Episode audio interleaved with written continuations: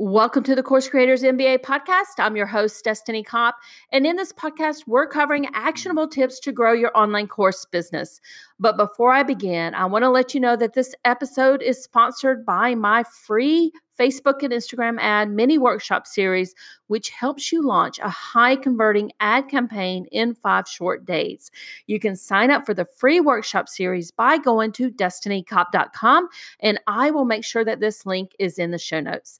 And today we're talking about best practices for an actionable quiz for your online course lead magnet. And did you know? That a quiz is a great lead magnet for an online course People love taking quizzes. It sparks their curiosity and tells them a little bit about themselves. And what I love about quizzes as a marketer is that it allows me to personalize my follow up to their results. Everyone is at a different stage in their business, and that means that their needs are different. And this is what we call personalized marketing. And today I want to talk about the four best practices to consider when creating an actionable personalized quiz to use as a lead magnet. And best practice number one is ensure that your quiz topic is related to your online course. You may say, Destini, I think this is a given, but I cannot tell you how many lead magnets, how many quizzes I see out there, and it's not even related, or it's not, it doesn't really allow the course creator the opportunity to take that prospect on that buyer's journey. And that's what is critical here. So let's assume that you're a branding expert.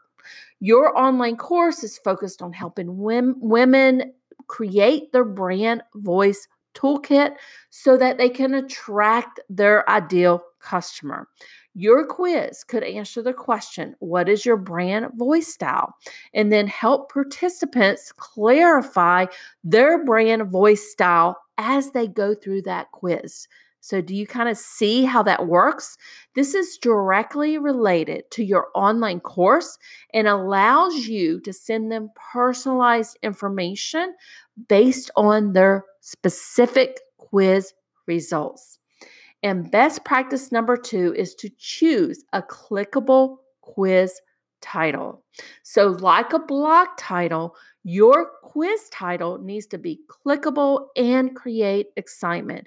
If your readers don't get intrigued by your quiz topic, then they are not going to click on the button to take it. So, my quiz title is Is your online course business ready for Facebook ads?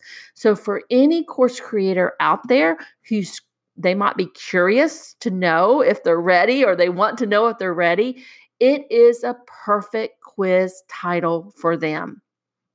Best practice number three is to create questions that engage. And here are some few tips on creating your quiz questions. The first is to be short and to the point. Quizzes should have around five to seven questions. You don't want to, you know, go crazy here because any more that person is going to quit in the middle of taking the quiz. And I want you to think about it as a consumer perspective. So let's just say you went to a restaurant, you ate at a restaurant, and they want you to complete a quiz after, you know, about your experience. If that survey gets too long, you are going to quit in the middle of it. So I want you to keep it short and to the point. And best practice number four is to create results that prompt action. And this is the most important part of your quiz creating results that prompt action.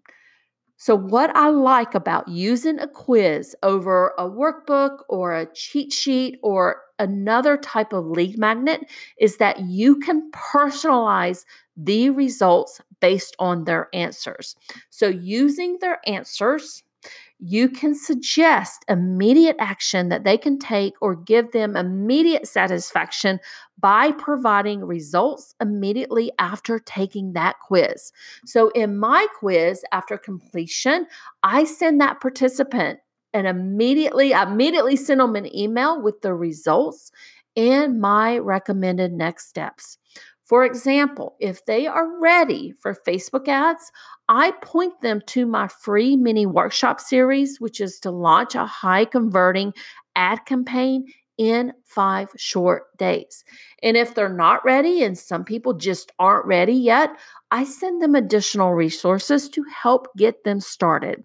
And there you go. Those are the four best practices for creating an actionable quiz to use as a lead magnet.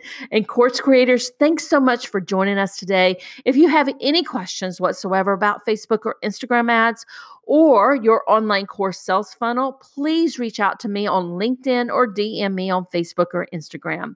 I hope you enjoyed this episode. And if you are creating a quiz, just send me a DM. Let me know. I want to know all about your quiz.